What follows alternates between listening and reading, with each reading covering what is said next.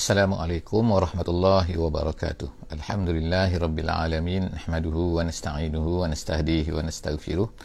Wa na'udzu billahi min syururi anfusina wa min sayyiati a'malina. May yahdihillahu fala mudilla lahu wa may yudlilhu fala hadiya lahu. Nashhadu an la ilaha illallah wa nashhadu anna Muhammadan 'abduhu wa rasuluh. Allahumma salli ala sayyidina Muhammad wa ala alihi wa sahbihi ajma'in. Alhamdulillah bersyukur pada Allah Subhanahu Wa Taala dengan sebanyak-banyaknya salawat dan salam kepada Nabi kita Nabi Muhammad sallallahu alaihi wasallam. Kita berdoa kepada Allah Subhanahu Wa Taala moga-moga Allah Subhanahu Wa Taala jadikan hari kita ini adalah hari yang insya-Allah diberkati oleh Allah Subhanahu Wa Taala. Moga-moga Allah Taala akan lapangkan dada kita insya-Allah Allah Taala beri kemudahan kepada kita insya-Allah untuk memahami Al-Quran yang sedang kita usahakan pada pagi ini. Terima kasih saya ucapkan kepada semua yang bersama-sama dengan kita pada pagi ini uh, untuk bersama-sama dalam sesi tadabbur harian kita dan terima kasih uh, yang telah memberikan uh, feedback kepada kita pada sebentar tadi tentang suara dan juga video alhamdulillah. Moga-moga uh, kita akan uh, dapat uh, sedikit hari ini insya-Allah dengan usaha kita ini dapat kefahaman tentang al-Quran. Moga-moga Allah Subhanahu Wa Taala akan mudahkan segala-galanya insya-Allah. Hari ini kita akan bersama-sama di muka surat 165 insya-Allah iaitu daripada ayat 121 sehingga ayat 130 insya-Allah daripada muka surat 165. Soal A'raf ayat 121 sehingga ayat 130. Uh, insya-Allah uh, saya seperti biasa insya-Allah saya akan baca sedikit daripada muka surat ini ayat pada muka surat ini pada hari ini adalah pendek-pendek. Yang pertamanya yang keduanya dia menceritakan tentang kisah masih lagi sambungan kisah Nabi Musa dan juga Firaun. Jadi kita tengok uh, agak panjang sikit eh. Kisah Nabi Musa dan juga Firaun ni tidak sebagaimana kisah-kisah Nabi-Nabi terdahulu uh, yang kita telah baca uh, beberapa muka surat lepas. A'udzubillahi minasyaitonirrajim. Bismillahirrahmanirrahim. Qalu amanna bi rabbil alamin Rabbi, Rabbi Musa wa Harun qala Fir'aun amantum bihi qabla an azana lakum? Inna hadha lamakrum makartumuhu fil madinah litukhriju minha ahlaha fasawfa ta'lamun. Sadaqallahul azim. Saya baru saja baca uh, ayat 121 sehingga ayat 123 Alhamdulillah hari ini uh, sambungan daripada yang telah kita ceritakan sebelum daripada ni iaitu kisah tukang tukang sihir uh, yang telah dikumpulkan oleh Firaun ni daripada seluruh pelusuk negeri Mesir. Lalu mereka pun berkumpullah di negeri di bandar. Kemudian selepas daripada tu mereka pun mulalah perlawanan. Jadi perlawanan ini dihadiri oleh hampirlah seramai mungkinlah rakyat negeri Mesir. Maknanya mereka boleh tengok jadi pada anggapan Firaun lah maka hari ini Musa akan kalah. Bila Musa kalah maka dia tak boleh lagi tak tak strong lah. Dia punya dakwaan dia bahawa dia ni adalah rasul dan sebagainya. Tapi apa yang berlaku adalah sebaliknya iaitu tongkat Nabi Musa yang bertukar menjadi ular ni telah makan semua sekali ular-ular yang telah uh, disehir, ular-ular sihir yang dibuat oleh tukang-tukang sihir ni. Jadi kita apa yang berlaku ialah semua sekali tukang sihir itu ha, dia katakan telah sujud kepada Allah Subhanahu Wa Taala. Ha, sujud eh itu ayat yang lepas yang kita baca. Ha, jadi pada hari ini kita baca pada hari ini ialah Allah Subhanahu Taala menceritakan qalu mereka pun berkata. Eh, mereka berkata ramai-ramai ha, pada masa itu qalu amanna bi rabbil alamin. Kami beriman dengan Tuhan al-alamin. Rabbi al-alamin. Jadi ini adalah uh, satu perkara yang sangat mengejutkanlah Firaun eh. Tapi Allah Subhanahu Wa Taala sedikit lagi menceritakan di sini ialah apabila Allah Taala me- menceritakan kepada kita bahawa qalu tukang sihir ini ni berkata amanna kami beriman bi rabbil alamin dengan Tuhan sekalian alam. Jadi pada masa tu sebenarnya uh, apa ni Firaun ini dia adalah uh, dia ada banyak tuhan juga. Selain daripada dia itu ada banyak tuhan juga. Cuma dakwaan dia sebagaimana yang kita baca dalam Quran di tempat lain dia kata ana rabbukumul a'la dia kata Firaun berkata kepada orang Mesir ni aku adalah Tuhan kamu yang paling tinggi aku Tuhan kamu yang paling tinggi ertinya ada Tuhan lagi ha, jadi menurut ceritanya ha, dalam setengah tafsir dia kata bahawa dia telah buat patung-patung yang kecil-kecil ni Tuhan-Tuhan kecil ini Tuhan apa, Tuhan matahari, Tuhan apalah macam-macam lah cerita dia ni kan. Ha, jadi Tuhan-Tuhan kecil ini maknanya bukan dia saja Tuhan. Cuma dia tu Tuhan yang paling power. Ha, ana rabbukumul a'la dia kata. Ha, jadi bila eh, Allah Subhanahu Taala meriwayatkan cerita ni, ni berkata tukang sihir ni kami beriman dengan Rabbil Alamin maka Tuhan ni Tuhan mana? Adakah mereka tak percaya kepada Firaun tapi mereka percaya lagi kepada Tuhan-Tuhan yang lain yang banyak-banyak ni? Ha, jadi ayat ini dia kata adalah badal. Dia kata ni ayat 122 ni ini ni adalah merupakan badal iaitu nak confirmkan, nak jelaskan Allah Taala nak ceritakan bahawa mereka ni beriman dengan bukan beriman dengan Tuhan-Tuhan yang kecil-kecil lain ni. Tapi beriman dengan Tuhan alamin iaitu Tuhan Nabi Musa dan juga Tuhan Harun. Iaitu apa yang jadi kita tengok di sini bahawa mereka ni sebenarnya baru saja beriman tengok. Dalam sekelip mata tengok kan apabila mereka melihat uh, apa ni tongkat Nabi Musa ni ular Nabi Musa ni bukan sihir ni kan. Sebab apa? Kalau sihir ni dia tak boleh buat macam ni. Jadi oleh kerana itulah setengah ulama mengatakan inilah penting maknanya al-ilmu maknanya al-ilmu tu maknanya pengetahuan seseorang terhadap sesuatu benda tu. Kalau dia betul-betul akhirnya dia akan sampai kepada satu titik dia tak boleh nak pergi dah. Ha, tak kira lah dia ni saintis ke dia apa. Jadi inilah keperluan kepada maknanya orang Islam dalam dakwahnya salah satu caranya adalah kita ni mencari kebenaran melalui apa yang orang-orang tu orang-orang sekumpulan manusia tu tahu.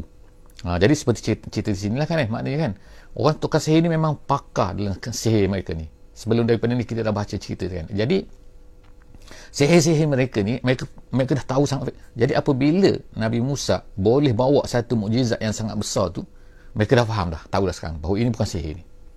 Sebab kalau sihir tak akan mungkin jadi macam ni. Ha, jadi sebab itulah maknanya Allah Ta'ala nak ceritakan ini menurut setengah tafsir lah kata macam tu kan tafsir Al-Wasid Al-Azhar dia kata uh, Al-Alim orang yang sangat-sangat mengetahui terhadap sesuatu bidang tu maka sangat penting lah maka dia sebenarnya akan boleh mudah apabila sampai ke satu tahap dia sendiri tak boleh nak tak boleh nak nak pergi lah. Dia tahu lah bahawa ini bukan apa yang dia tahu ni, bidang dia. Ha, dia tak mampu lah. Tu. Jadi, itu uh, Allah SWT ceritakan, kemudian Tuhan siapa? Tuhan Nabi Musa dan juga Tuhan. Memang sah lah. Mereka, mereka semua ni dah beriman kepada Nabi Musa dan juga kepa, uh, beriman sebagaimana apa yang dibawa oleh Nabi Musa dan juga Nabi Harun. Qala Fir'aun. Lalu berkatalah Fir'aun. Apa Fir'aun kata kepada tukang sihir ni? Dia kata, Amantum Ha, amantum. Amantum ni ertinya ialah a ni panjang sini. Panjang ni maknanya ikut asalnya ada, ada dua alif ini. A sini a situ kan. Jadi amantum. A ni satunya soalan. Mantum tu amantum maknanya kamu beriman. Jadi adakah kamu beriman? Ha, itu soalan tu kan. Amantum qabla an azanalakum sebelum daripada aku beri izin kepada kamu.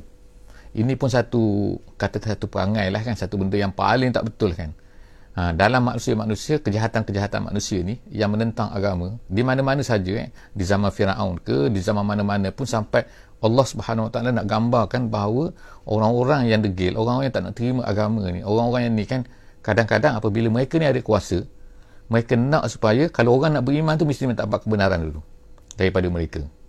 Mana perlunya kebenaran? Sebab kita ni adalah hamba Allah Subhanahu Wa Taala sepatutnya mereka tu yang nak tu minta dapat kebenaran daripada Allah Subhanahu Wa Taala. Sebab mereka makan makan rezeki Allah Subhanahu Wa Taala. Mereka nak langgar perintah Allah tu mereka tak nak beriman. Sepatutnya mereka dapat izin daripada Allah Subhanahu Wa Taala. Bukan kita yang nak beriman ni mesti dapat izin daripada dia. Ha, jadi dia Fir'aun pun berkata kata kamu ni beriman sebelum daripada aku izinkan kamu? Ha, in, jadi dia kata apa? Tengok kemudian dia buat tuduhan dia tu. Dia kata inna haza lamakrun ini semua ni planning ni dia kata ni plan. Ada plan ni kan. Makar tumuhu fil madinah. Yang kamu semua plan. Dia tuduh apa siapa? Dia tuduh kan Nabi Musa dah plan dah dengan tukang-tukang sihir tu. Supaya kumpulkan ramai-ramai supaya ni ramai-ramai kan. Ha, supaya nampak semua supaya orang nampak tahu bahawa ha, ni plan ni dia kata ni. Makar tumuhu. Kamu ni plan dia kata fil madinah di negeri ni litukhriju minha ahlaha untuk kamu ada lah ni kamu nak keluarkan mereka ni orang ramai ni sebab dah kumpul orang ramai kan? Kamu plan supaya orang ramai ni dapat keluar daripada ahlaha. Maksud sini ada dua maksud sini. Setengah satu pendapat kata iaitu untuk keluarkan daripada belenggu apa yang dibawa oleh Firaun. Yang keduanya keluarkan daripada agama yang dibawa oleh Firaun jadi apa-apa pun maksudnya ialah untuk mengeluarkan iaitu maknanya untuk mengeluarkan daripada kekuasaan Firaun, mengeluarkan daripada agama yang di yang Firaun dakwa tu. Ha, itu maksudnya litukhriju minha ahlaha itu dua tafsir yang popular lah. fasaufa ta'lamun fasaufa ta'lamun ni ialah ini ancaman ni. Ancaman daripada Firaun terhadap tukang-tukang sihir itu sekarang dia tak kata bukan dia berkata kepada Nabi Musa ha, dia berkata dulu kepada tukang-tukang sihir yang telah beriman ni fasaufa ta'lamun jaga kamu. Ha, kalau dalam bahasa Melayu kan fasaufa ta'lamun nanti kamu jagalah kamu ni. Apa yang kamu buat ni ada nanti yang nak kena. Apa dia? Ha, jadi dia kata Firaun pun berkata dia kata ni la uqatti'anna dia kata la uqatti'anna la uqatti'anna tu asalnya qata'a qata'a tu makna potong. Bila la ada tu pasti kita sebut hari tu kan na pula di belakang na ni ada sabdu pula na macam tu. La uqatti'anna artinya ada tiga sini tiga takkid iaitu aku pasti aku pasti aku pasti akan potong ha, gitu la uqatti'anna aku pasti akan potong apa? Potong tangan kamu potong kaki kamu min khilaf. Min khilaf ni berse, berselang maknanya. Potong tangan kanan potong kaki kiri. Tu tengok kan tu nak tunjuk apa? Maknanya kalau kata potong tangan kanan potong tangan kiri maknanya di balance lagi. Tapi ni nak tunjukkan tak balance dah. Ha, maknanya aku akan buat kamu supaya sampai tak balance dan dahsyat tu. Kemudian apa la usol kemudian tu la usollibannakum. Aku akan la usollibannakum. Aku akan salib kamu. Salib tu maknanya gantung lah maknanya.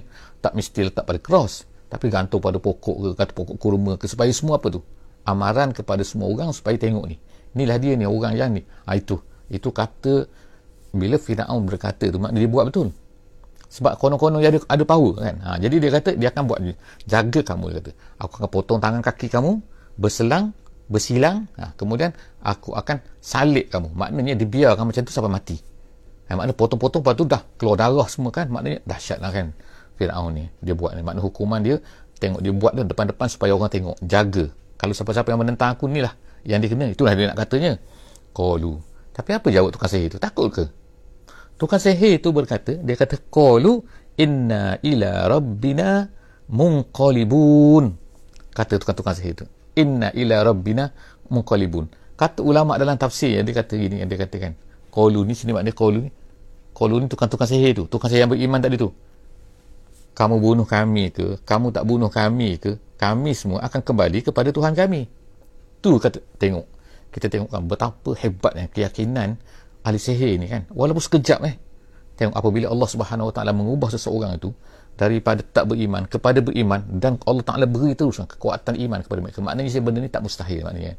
Iaitu apa? Allah Subhanahu Wa Taala bila Allah Taala nak campakkan keimanan kepada seseorang tu dan dia boleh jadi kuat sampai dia sanggup untuk hadapi walaupun kena bunuh qalu inna ila rabbina munqalibun lepas tu dia kata apa wama tangkimu minna ha, dia kata wama tangkimu minna tangkimu situ maksudnya ialah itu makna itu tu.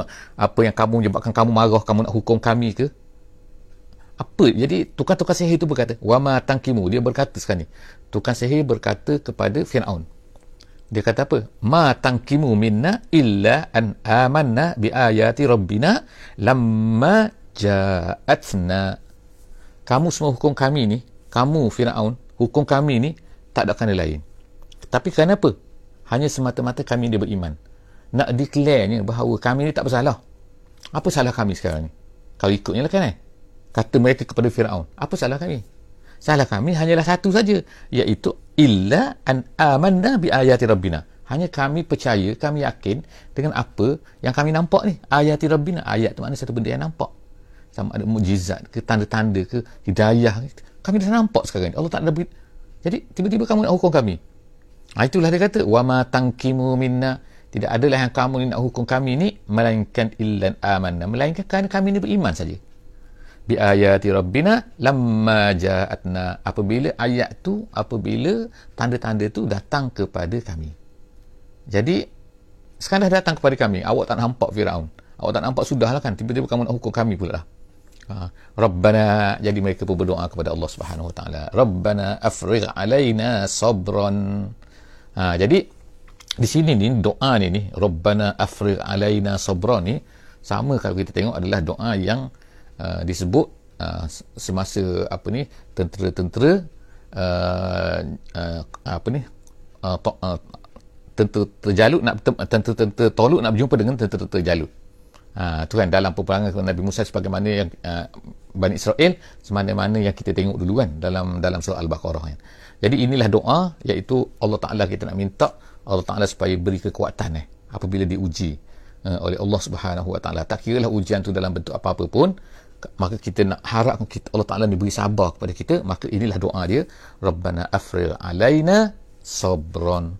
Kenapa eh? Kerana ahli tukang sihir tadi takut kan. Mereka ni baru saja beriman dan kemudian iman mereka ni sangat baru takut apa? Bila kena ancaman-ancaman ni ha, yang yang Firaun cakap ni ah kami akan aku buat macam ni aku akan buat macam ni ditakuti ada di kalangan kami ni yang akan tak sabar tak tak dapat tahan eh benda-benda kan. Takut mereka ni kembali semula jadi murtad semula ikut semula agama Firaun tu. Ha, jadi kerana itulah mereka pun berdoa kepada Allah taala. Jadi doa ni sangat cantik eh. Kita boleh berdoa pendek saja kan. Kita tak rabbana afrij alaina sabran Rabbana afril alaina sabran. Ya Allah, berikanlah kepada aku ni kesabaran bila kita menghadapilah eh sesuatu benda-benda yang menyakitkan, menyusahkan dan menyebabkan kemungkinan kita ni takut-takut meninggalkan agama ataupun meninggalkan ajaran ataupun meninggalkan terbuat maksiat dan sebagainya kan. Oleh kerana cabaran-cabaran yang sedang kita hadapi. Dan kemudian yang ketiga, yang keduanya doa mereka ialah apa? Wa tawaffana muslimin. Ya Allah, matikanlah kami dalam keadaan muslimin. Tu yang penting makna kita panggil ni husnul khatimah kan? Sebab kadang-kadang kita ni baik baik baik baik baik, baik tapi bila mati nak mati jadi lain pula cerita kan? Ha, jadi kita nak nak ni supaya kita ni sebagaimana Allah SWT kata wala tamutunna illa wa antum muslimun. Janganlah kamu mati melainkan kamu ni muslim. Artinya bukan yang kamu mati. Maknanya jangan kamu boleh pilih nak mati tak nak mati. Kan tapi maksudnya ialah kamu sentiasa berada dalam keadaan muslim sehingga kalau mati datang pun anytime bahawa kamu ni dalam keadaan tersebut iaitu dalam keadaan muslim iaitu tunduk kepada Allah Subhanahu Wa Taala patuh kepada Allah Subhanahu Wa Taala. Jadi doa ahli tukang sihir ni tukang sihir yang baru saja beriman ni kan masya-Allah kan. Rabbana afriq alaina sabran wa tawaffana muslimin. Insyaallah doa kan uh, boleh apa ni? Amalkan doa ni insyaallah kan. Apabila keadaan-keadaan uh, mendesak yang datang menimpa kita kan. Kemudian wa qala al mala'u min qaumi fir'aun. Berkatalah berkatalah ya seterusnya kita baca insya-Allah. Qala al malak berkatalah al malak ha, tengok al malak al malak ni kita kata ialah uh, banyak kali dah kita jumpa kan al malak ni ialah golongan-golongan pembesar golongan-golongan orang ashraf orang-orang yang ada di keliling Firaun tu. Orang-orang yang ada pangkat orang-orang yang ada apa itu nama dia al malak ataupun dalam bahasa Inggeris dipanggil eminence. Jadi berkatalah eminent. Eminent itu ha, min kaum Firaun daripada kaum Firaun ni geng Firaun maknanya sebab di Mesir tu dia ada dua grup kan yang besar. Itu yang pertama sekali Kibti nama dia Kibti. Kibti tu ialah bangsa Firaun. Bangsa Mesir yang tinggal di Mesir tu dia berasal Kibti kan. Yang keduanya nama dia ialah uh, Bani Israel. Ha, jadi tapi kalau sekarang ni uh, berbeza eh. Kalau kalau zaman sekarang ni kalau sebut Kibti di negeri Mesir tu maknanya orang Kristian Kristian yang asal dulu.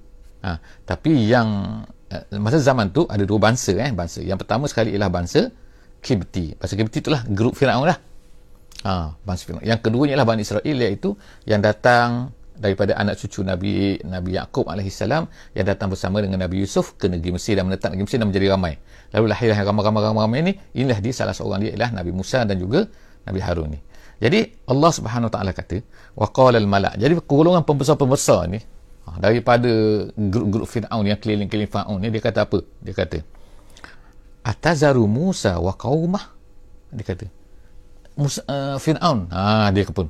Atazaru Musa wa qaumah dia kata. Fir'aun kau tinggalkan Musa tu dan juga kaum dia. Maknanya kau duduk nak nak sibuk dengan apa ni tukang-tukang sihir ni kan? Yang kau nak semelih dia kau nak kau nak gantung dia kau nak salib dia. Tapi tu Musa tu Musa dengan geng-geng dia tu maknanya Bani Israel lah maknanya kan? Yang beriman dengan dia lah mana kau kau mahu. Liyufsidu ah dia kata liyufsidu fil ardi. Merosakkan di atas muka bumi ni dia kata uh, dipanggil on on lah kata on on. Tu kau biarkan mereka tu. Kau bunuh kau nak bunuh yang tu sibuk yang ni, ni Musa ni macam mana? Ah ha, tu cerita dia. Kan sedangkan dia ni, ni kata al-malak ni tengok al-malaknya menghasut kan. Ha, jadi penghasut jadi tukang push kan. Tukang ha, jadi dia kata liuf sidufia dia kata Nabi Musa dan juga kaum dia ni geng-geng dia ni kan orang-orang beriman bersama dengan dia liuf sidufil ardi merosakkan di atas muka bumi Tengok, istilah yang dia gunakan tu maknanya apa yang Nabi Musa bawa? Nabi Musa ni tanpa orang ke? Nabi Musa ni maknanya buat porak peranda di negeri Mesir tu ke? Nabi Musa buat buat apa sebenarnya? Yang dia kata merosakkan di atas muka bumi? Sebenarnya Nabi Musa tu ialah membawa Islam. Membawa Islam tu membawa manusia tu kepada agama yang benar. Itu dipanggil sebagai merosakkan. Itulah maknanya kita kata uh, selalu kan. Musuh-musuh Islam ni akan selalu kan membuat satu nama melabelkan satu nama kepada orang yang nak kepada agama yang betul ni dengan nama-nama yang untuk menakutkan orang. Dia kata merosakkanlah dia buat buat rosak apa? Kan ini bawa kepada agama yang betul. Apa yang awak kata rosaknya?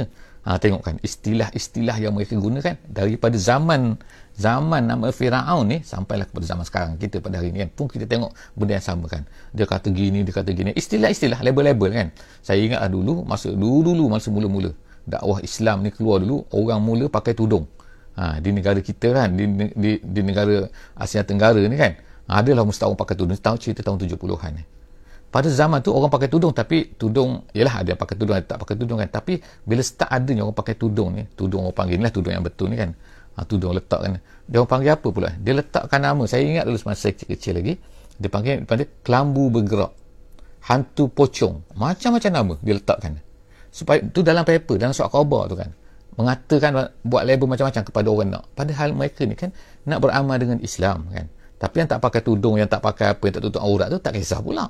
Tak ada kata-kata apa-apa ni apa benda hantu pontianak ke sebagainya jadi Allah subhanahu ta'ala sebut sini kan. Fir'aun ni pun berkata lah dia kata atas Zaru Musa ni apa ni grup-grup ha, pembesar-pembesar Fir'aun pun berkata kamu tinggalkan Musa. Dia ni merosak atas muka bumi. Wa yazaraka wa alihatak dan kemudian tu apa dia ajak apa yang dia ajak oleh Nabi wa yazaraka ha, dia ajak kepada uh, apa ni ni meninggalkan kamu ha, dan juga Tuhan-Tuhan kamu Ni sebab tu lah kita kata sini bahawa Tuhan ni ada banyak di negeri Mesir tu. Tuhan Firaun tu bapa Tuhan maknanya. Firaun tu adalah bapa kepada Tuhan. Meninggalkan kamu dan juga Tuhan-Tuhan kamu. Ha, dia kata, kan ni Tuhan kita ni kita sembah daripada dulu ni, ni, ni nenek moyang kita. Ha, kemudian dia kata, apa dia kata lagi? Dia kata, Qala, kata Firaun. Firaun pun naik angin lah. Ha, naik naik semangat lagi kan tak? Bila ni orang-orang keliling dia kata macam tu. Qala, sanuqattilu abna'ahum wa nastahyi nisa'ahum kata Firaun kita akan bunuh anak-anak lelaki ni kan abna'ahum kita akan bunuh anak-anak lelaki dan kemudian wa nastahyi nisa'ahum dan kemudian kita akan biarkan hidup anak-anak perempuan ha, mereka jadi siapa ni? Iaitu orang-orang yang mengikut Musa. Ha, dia pun buatlah maknanya dia buatlah akta dia dia buat peraturan dia kan. Peraturan jahat Firaun ni dia kata kita akan bunuh selepas ini semua anak-anak lelaki dan kemudian. Kalau dulu sebelum daripada ni mereka pun dia pun buat undang-undang macam tu juga Firaun ni. Jadi sekarang dibuat undang-undang lagi. Sambunglah undang-undang dia tapi lebih dahsyat lagi. Iaitu kita akan bunuh anak-anak lelaki semua dan kemudian kita akan biarkan anak perempuan biaya hidup pula. Ya sebab perempuan ni nak jadi amah nak jadi ni nak jadi pembantu nak jadi nak buat kerja-kerja sebab orang Mesir ni yang asalnya dia ni dah jadi macam apa ni sangat-sangat tak nak buat kerja lah ha, kerja-kerja rumah ke apa benda dia tak nak buat dia nak nak suruh orang Bani Israel ni Jadi dia pun kata wa inna fawqahum qahirun. Kita mampu dia kata nak buat benda ni. Sebab minta maaf eh. Ha. Sebab kita ni berkuasa dia kata kita berkuasa. Seterusnya ayat 128 Qala Musa liqaumihi ista'inu billahi wasbiru. Selepas daripada ayat tadi tu, ha, selepas daripada ayat tadi ni, ni bila bila Firaun kata kita ni kita ni ada power, kita boleh buat apa saja. Maka dia pun buat dia melaksanakanlah uh, apa yang dia nak buat tu yang dijanjikan tu perintah dia tu. Dan kemudian maka orang-orang ni orang-orang Bani Israel orang yang beriman dengan Nabi Musa ni pun pergi mengadulah kepada uh, kepada apa ni? Kepada uh, Nabi Musa. Bahawa Firaun dah buat macam ni Firaun dah buat macam ni kan kita ni dahsyat jadi pada ketika itu maka Nabi Musa pun berkatalah kepada mereka. Dia kata qala Musa li qaumihi. Berkatalah Nabi Musa kepada kaumnya iaitu kepada orang yang beriman bersama dengan dia ista'inu billah. Minta tolonglah dengan Allah Subhanahu wa taala. Kemudian dia kata wasbiru bersabarlah kamu. Jadi maknanya sabar satu benda yang memang dia ajar sejak daripada dulu lagi Nabi Musa alaihi salam kan sampai ke ni jadi kemudian jadi minta tolong dengan Allah kemudian hendaklah bersabar innal arda lillah. Ingat kan? Dunia ni milik Allah. Allah Taala boleh buat apa saja. Kalau dulu sekarang ni Fir'aun berkuasa Allah Ta'ala boleh balik kan? Ha, jadi apa yang berlaku selepas itu kan? Selepas tu uh, apa ni? Fir'aun ni telah mati dalam laut dan ada menurut satu riwayat dia kata Bani Israel ini kembali semula ke negeri Mesir. Lepas tu dan menjadi berkuasa di sana itu satu riwayat lah. Ada yang kata mereka meneruskan perjalanan ke negeri Palestin. Kemudian dia kata isbiru innallah innal arda lillah. Ingat dunia ni milik Allah. Jadi kita pun macam tu kalau kita tengok Islam sekarang kan. Jatuh Islam ni teruk dan sebagainya. Ingatlah kan. Ha, ingatlah apa benda? Innal arda lillah. Dunia ni adalah milik Allah. Jadi bila dia ni milik Allah yurisuha man yasha'u min ibadihi. Dia boleh beri kepada siapa yang dia kehendakinya ha, jadi kita jangan susah jangan jangan fikir macam mana kan orang Islam. Kadang-kadang Allah Ta'ala nak uji kita kan nak uji kita. Kan kadang-kadang orang Islam ni jatuh orang Islam ni pernah orang Islam dulu jatuh dan sebagainya kan. Tapi lepas tu bangkit Allah Ta'ala kirimkan. Orang-orang yang akan dapat membangkitkan semula Islam ni kan. Jadi sekarang ni kemungkinan kita lihat apa yang ada di depan kita adalah perkara macam tu. Tapi kena ingat lah satu benda yang kita ingat bahawa dunia ni adalah milik Allah. Bukan milik mereka ni bukan milik kuasa besar kan bukan milik apa kan. Tapi milik Allah. Allah Ta'ala boleh beri yang penting kita patuh kepada apa yang disuruh oleh Allah Subhanahu Wa Ta'ala Ha, kalau tak patuh, kalau kita ikutlah cara orang yang tak nak kepada agama tu, akhirnya kita pun makna terseret sama lah. Kita menjadi seperti sana lah. Nanti, kalau kita kata akhir zaman datang Dajjal, kita pun ikut Dajjal. Itulah maknanya seolah-olahnya kan. Jadi Allah Ta'ala kata, wal akibatu lil muttaqin. Ingatlah, konsep dia satu saja. Akibah lil muttaqin. Akibah tu maknanya pengakhirannya adalah mesti untuk orang-orang yang bertakwa. Al-muttaqin. Kemudian, qalu kata pula ni. Ha, ni kata nak cerita Allah tak nak ceritakan dalam ayat 129 ni ini perangai Bani Israel perangai Bani Israel ni ha, mereka ni macam-macam lah mengadu. Ha, mereka ni macam tak boleh susah sikit lah kan. Ha, itu nak ceritakan tak mengadulah mereka kepada Nabi Musa. Mereka kata apa? Qalu uzina min qabl an ta'tiyana wa min ba'di ma ji'tana. Dulu sebelum kau ada kami susah juga ha, kata dia. Selepas kamu datang sama je. Kan dulu kan Nabi nak apa ni Isra, uh, Fir'aun ni membunuh Bani Israel ni. Dia bunuh anak lelaki dia biarkan hidup anak perempuan. Sekarang tengok sama je dia kata. Ha, ni kata Qalu mereka berkata. Mereka berkata ni mereka ni ni Bani Israel ni. Ha, kita tengok perangai Bani Israel kan. Dia kata uzina min qab sebelum daripada ni kami disakiti. Sebelum daripada kamu datang. Min qabli an ta'tiyana sebelum kamu datang. Lepas tu wa min ba'di majid tanah lepas kamu datang pun sama je. Ha, tu kata Bani Israel. Kemudian qala apa kata Nabi apa kata Nabi Musa kepada mereka? Apa jawapan Nabi Musa kepada mereka? Dia kata asa rabbukum an yuhlika aduwakum. Moga-moga Allah Subhanahu wa taala ha, rabbukum tuhan kamu.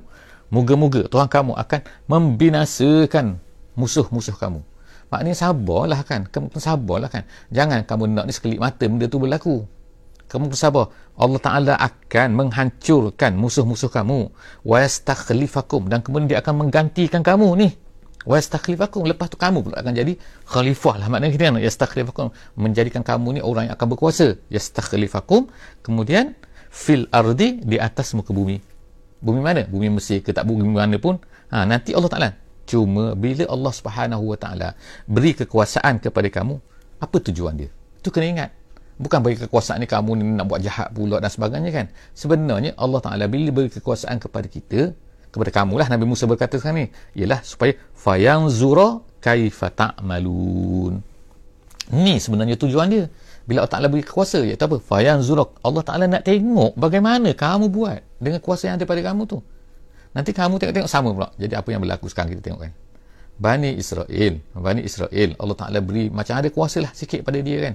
Tengok apa yang dia buat Ha, apakah dia buat? Dia bunuh orang, dia buat gini kezaliman. Tu kezaliman memang kezaliman betul tu bukan kezaliman merosakkan akidah saja tu kan. Itu habis. Semua jenis kezaliman ada pada mereka bila mereka ni dapat kekuasaan. Ha, jadi Allah Subhanahu Wa Taala fayanzura. Allah Taala dah sebutlah melalui lidah Nabi Musa alaihi salam berkata kepada Bani Israel itu. Ayat yang terakhir ha, Allah Subhanahu Wa Taala pun berkatalah apa yang terjadi selepas itu. Walaqad akhazna ala fir'auna bisinin lalu Allah Ta'ala kata kami ambil tindakan. Tindakan Allah ni tindakan kecil lagi eh. Bukan tindakan besar lagi tindakan kecil dulu. Warning-warning dulu eh. Ha, warning apa? Hin-hin dulu. Akhazna ala fir'aun kami telah ambil tindakan terhadap ni Allah Ta'ala kata terhadap keluarga fir'aun. Bisinin as-sinin tu maksudnya ialah um, kemarau maknanya. Musim kemarau eh? kemarau maknanya lepas tu apa lagi? Kemudian wanaksim minas samarat bila kemarau buah-buah dah tak jadi. Kita bayangkan negeri Mesir. Negeri Mesir ni tak pernah kali ikutnya. Dengan ada sungai Nilnya dengan suburnya dengan deltanya. Cuba bayangkan sekarang pun makanan dia cukup eh, untuk negeri rakyat dia tu kan. Cuma dia tak gunakan dengan baik itu cerita lain. Tapi maknanya tanah dia tu sangat subur kan. Tak seperti kalau kita tengok kalau kita pergi ke negeri Mesir lah kan tengok dahsyat dia punya kesuburan tanah dia kan tak seperti tanah kita kan tanam ni tak jadi tanah ni tak jadi kan.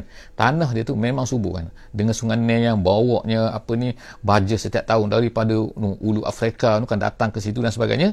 Jadi kita tengok kan apa apa apa telah jadi kepada Firaun pada masa itu Firaun yang kata sombong sangat tu dia kata dia boleh menggerakkan sungai dengan perintah dia dan sebagainya tu kan. Tajri min tahti tu dia kata kan.